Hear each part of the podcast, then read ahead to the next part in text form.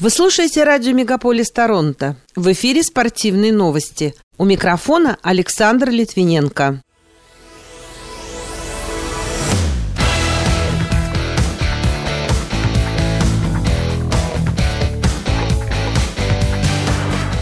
Канада сохранит за собой право на проведение молодежных чемпионатов мира, несмотря на скандалы.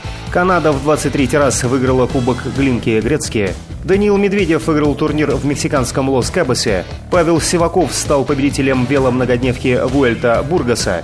Россия и Монголия приняли план по развитию сотрудничества в области физической культуры и спорта. Эти и другие спортивные события Канады и России в этом выпуске на радио Мегаполис Торонто. В студии для вас работаю я, Александр Литвиненко. Здравствуйте.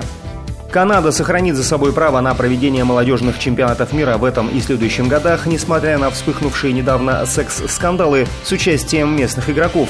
Об этом сообщает портал Inside the Games, ссылаясь на пресс-службу Международной Федерации Хоккея. Ранее несколько хоккеистов, принимавших участие в молодежном чемпионате мира 2018 в составе канадской сборной, были обвинены в сексуальных домогательствах.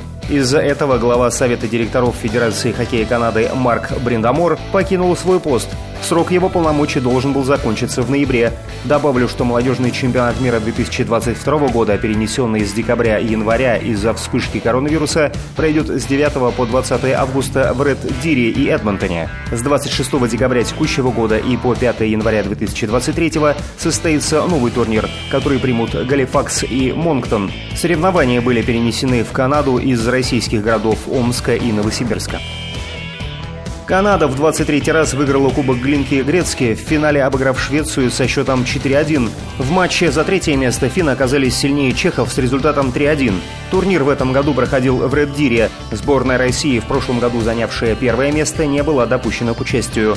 Как пишет сайт sports.ru, юниорская сборная Канады по хоккею лидирует по числу побед на турнире – 23. Второе место у России – 5.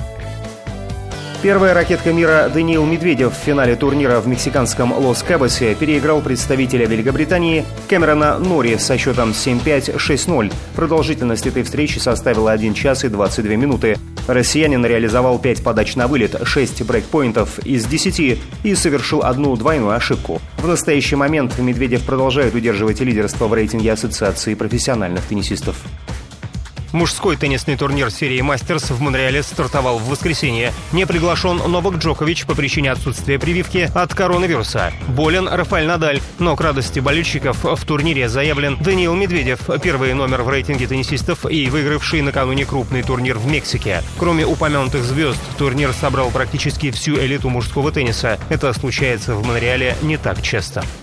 Российская теннисистка Дарья Касаткина обыграла американку Шелби Роджерс в финале турнира женской теннисной ассоциации в американском Сан-Хосе, передает агентство ТАСС. Встреча завершилась со счетом 6-7, 6-1, 6-2. Благодаря этому успеху 25-летняя Касаткина поднимется на девятую строчку в обновленном рейтинге. Добавлю, что общий призовой фонд турнира в Сан-Хосе составил почти 758 тысяч долларов.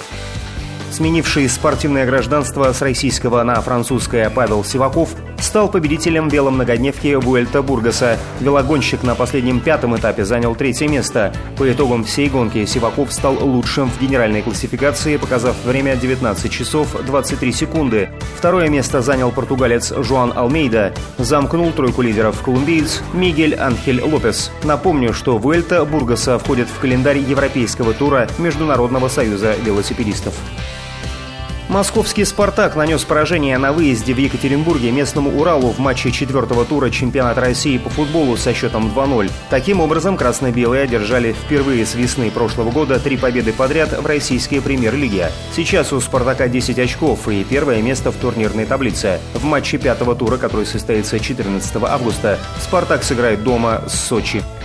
Министр спорта России Олег Матыцын встретился с руководителями делегаций стран, принимающих участие в международных спортивных играх «Дети Азии» и подписал ряд двусторонних соглашений. В частности, был принят план мероприятий по развитию сотрудничества в области физической культуры и спорта между Россией и Монголией на 2022-2024 годы.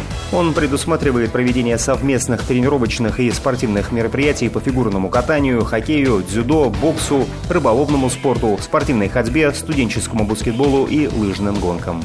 Специалисты в области правильного питания составили список полезных продуктов для людей, поддерживающих здоровый образ жизни. Например, для быстрого восстановления после занятий спортом следует обратить внимание на творог, куриные яйца, овсяную кашу, ягоды и белковый смузи.